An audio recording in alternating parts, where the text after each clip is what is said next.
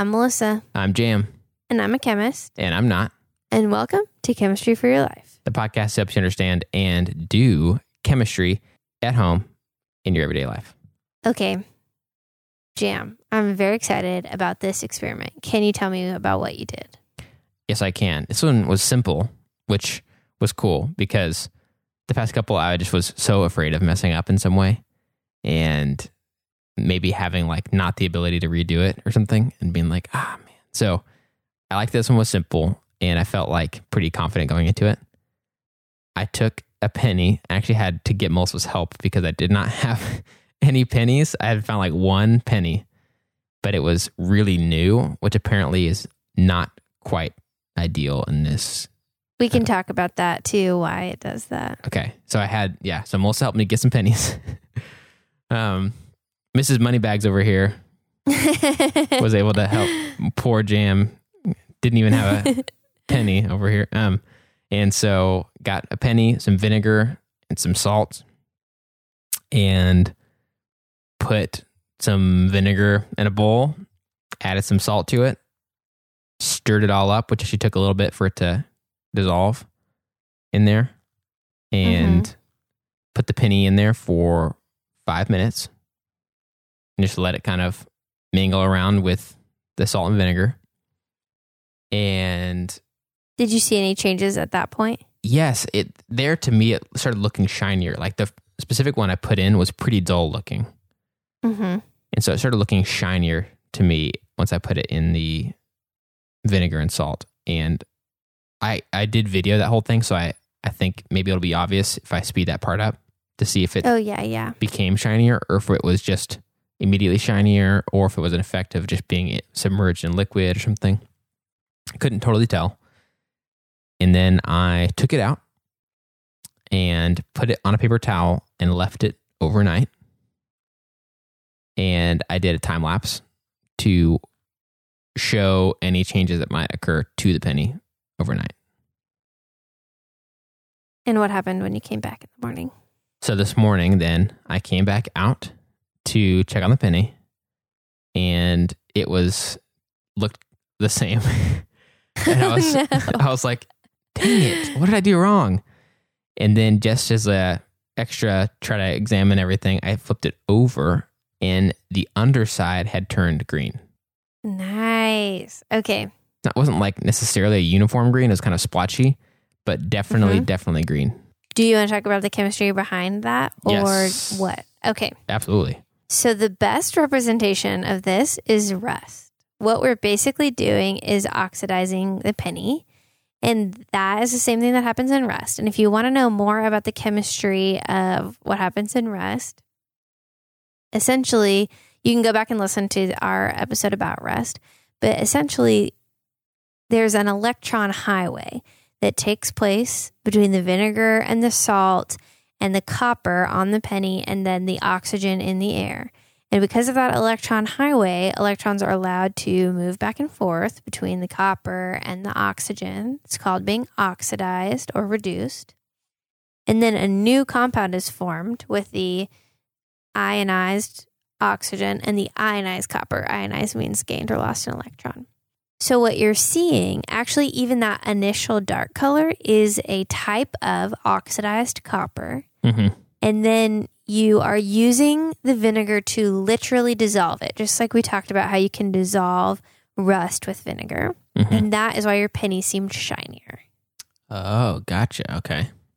And then that fresh surface of copper is exposed with the electron highway to very quickly be able to form a different oxidized form of copper that reacts with oxygen to make the green copper oxide. So they're both copper oxides, but they're different types of copper oxide. hmm And so you get rid of one and then facilitate the occurrence of the other, is what you're doing in this experiment.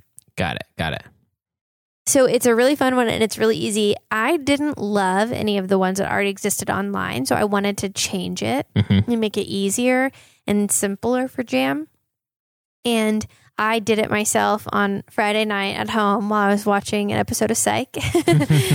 and I got so excited. I did it with a bunch of different pennies to see the different things that would happen. I was into it. so Friday night, doing some That was- chemistry. I know that was truly my Friday night. So that is what I did for that. But this, because it's such a simple experiment, it lends itself to a lot of modifications and you can do a lot with your kids. So if I was doing this with Jam or with a kid or with even an adult, I was excited about it. I would maybe do a vinegar and a water bath, both of them, or maybe plain water, salt water, vinegar, salt, something like that Mhm. and put a penny in each of them and see if they all change. And make your children or ask your children to make some guesses about what they think is going to happen. If you put these in there, what do you think is going to happen? Do you think it'll be different between the other ones? Maybe you can start with them in the water and then ask if you think the same thing will happen in salt water. Do you think the same thing will happen in vinegar? Mm. It's also good to do before and afters because it can be hard to see it. Kind of what you talked about. Mhm, you mhm. thought, is that just a product of it being in vinegar? But if you do a before and after, you can see the dull penny and the shiny penny, and it is different. And Mm. it's the same penny. So doing before and after pictures helps a lot. And even taking a video because the acid works pretty quickly in terms of dissolving that dull. You can take a, a video and then speed it up or scroll over it with your finger quickly and see the change. Mhm. And that is, I think, exciting to be able to see with your own eyes. yeah. And then same thing for the time lapse. It is really cool for kids to be able to see experiments happen over time that they did. hmm So then the next thing I would do when you when you take it out and you leave it on the towel. So Jam had the experience of only the underside of his turning green because it was in contact with the towel. So I think that held the vinegar there, allowing that electron highway to go longer. Uh huh. I had the opposite experience. I had a little bit of vinegar, I think, left sitting on top of mine. hmm And I put it on a solid surface that I think is concrete. So I think it might have evaporated, absorbed in the vinegar quickly. Uh-huh. So only the top of mine turned to green. Got it. So you can set some pennies out with your kiddos, put them on different surfaces, put a different amount of maybe you could sprinkle your vinegar salt water on top of it and see what changes there. You can also try with newer pennies and older pennies and ask if you think the same thing will happen. And actually, before 1982, pennies were solid copper. And after 1982, they became zinc coated. They're zinc in the core and they're copper on the outside hmm and it's actually a copper alloy on the outside, so it's not pure copper. So those will Ah. probably be slower. hmm So then you can also, you know, try different kinds of pennies and see if they react differently and ask your kids questions about that. And it's just a really fun one. hmm So I think this is a great experiment. I think it's easy, it's fun, it's cool. If you have change around, you usually have change and vinegar, so something will for sure happen. And if you wait long enough, something happens. So even if you don't have the green right away, add a little bit more salty vinegar and see if that changes it. Soak the paper towel or the cloth towel in vinegar hmm and see if that changes, you know, and you'll be able to see changes. And I really love the idea of a time lapse because then the kids don't feel like it's just magic happened while Yeah. they're sleeping, you know?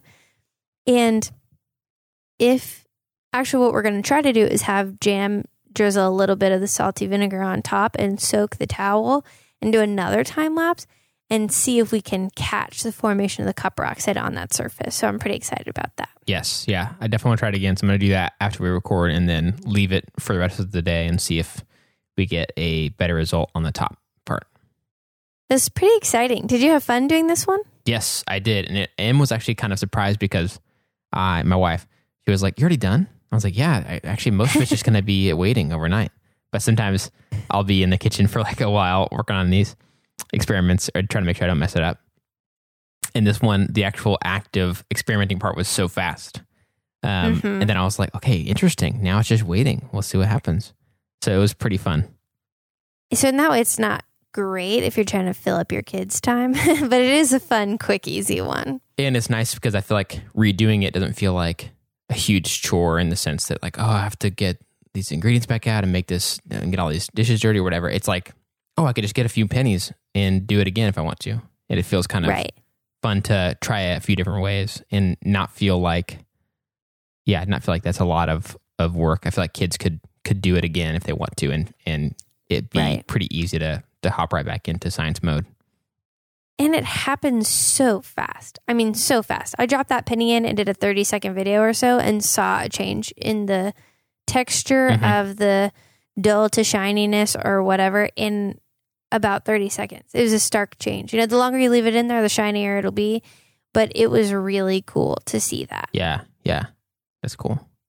So that's pretty much it for this experiment. I would encourage you to let your kids wonder like, does this work with anything else? Should we try lemon juice? Should we try baking powder? Should we try Windex? You know, Mhm. what's the harm? You're just basically going to throw a penny in some kind of household product, and it's very unlikely. Maybe do a quick Google to make sure, but it's very unlikely anything dangerous will happen. It's mostly just going to be fun, and your kids will get to wonder and try things out. And I had a lot of fun doing this and was surprised at how fast it was and enjoyed it as an adult chemist. So I Mhm. feel like if that's true for me, who does lots of experiments that are way more complicated, then your kids are definitely going to be excited about, or they they can definitely get excited about it. Yeah, yeah. hmm Very cool. Oh, that's the other thing your kids can try with different coins. I don't think uh, the other metals would react with vinegar in the same way. It might clean it still because it should be some kind of oxidation, but I don't know for a fact about those. I didn't look into other ones. Mm, mm. And also, a fun fact is this I think a lot of people know, but this is the same thing that happens to the Statue of Liberty. So, the Statue of Liberty is green because she is made of copper and then it was oxidized over time. It didn't happen just the overnight, it took a long time. It's Mhm. pretty cool. It's kind of funny too because it's like, did they know that was going to happen and they were cool with it, or was it a surprise? And it's like, man, our beautiful copper statue is not copper anymore. It doesn't look copper. I know. I don't know. It's very interesting. I wonder about that too. And if it would even look as good as the green if it was copper colored. Mm-hmm. Yeah. Well, that's it. That's what I have for you. I hope you and your family enjoyed doing this penny experiment. I know I certainly did. And we'll see if I can get my penny to be even more green. That would definitely be fun. this episode of Chemistry for Your Life was created by Melissa Collini and Jam Robinson. And we'd like to give a special thanks to E. Robinson, who reviewed this episode.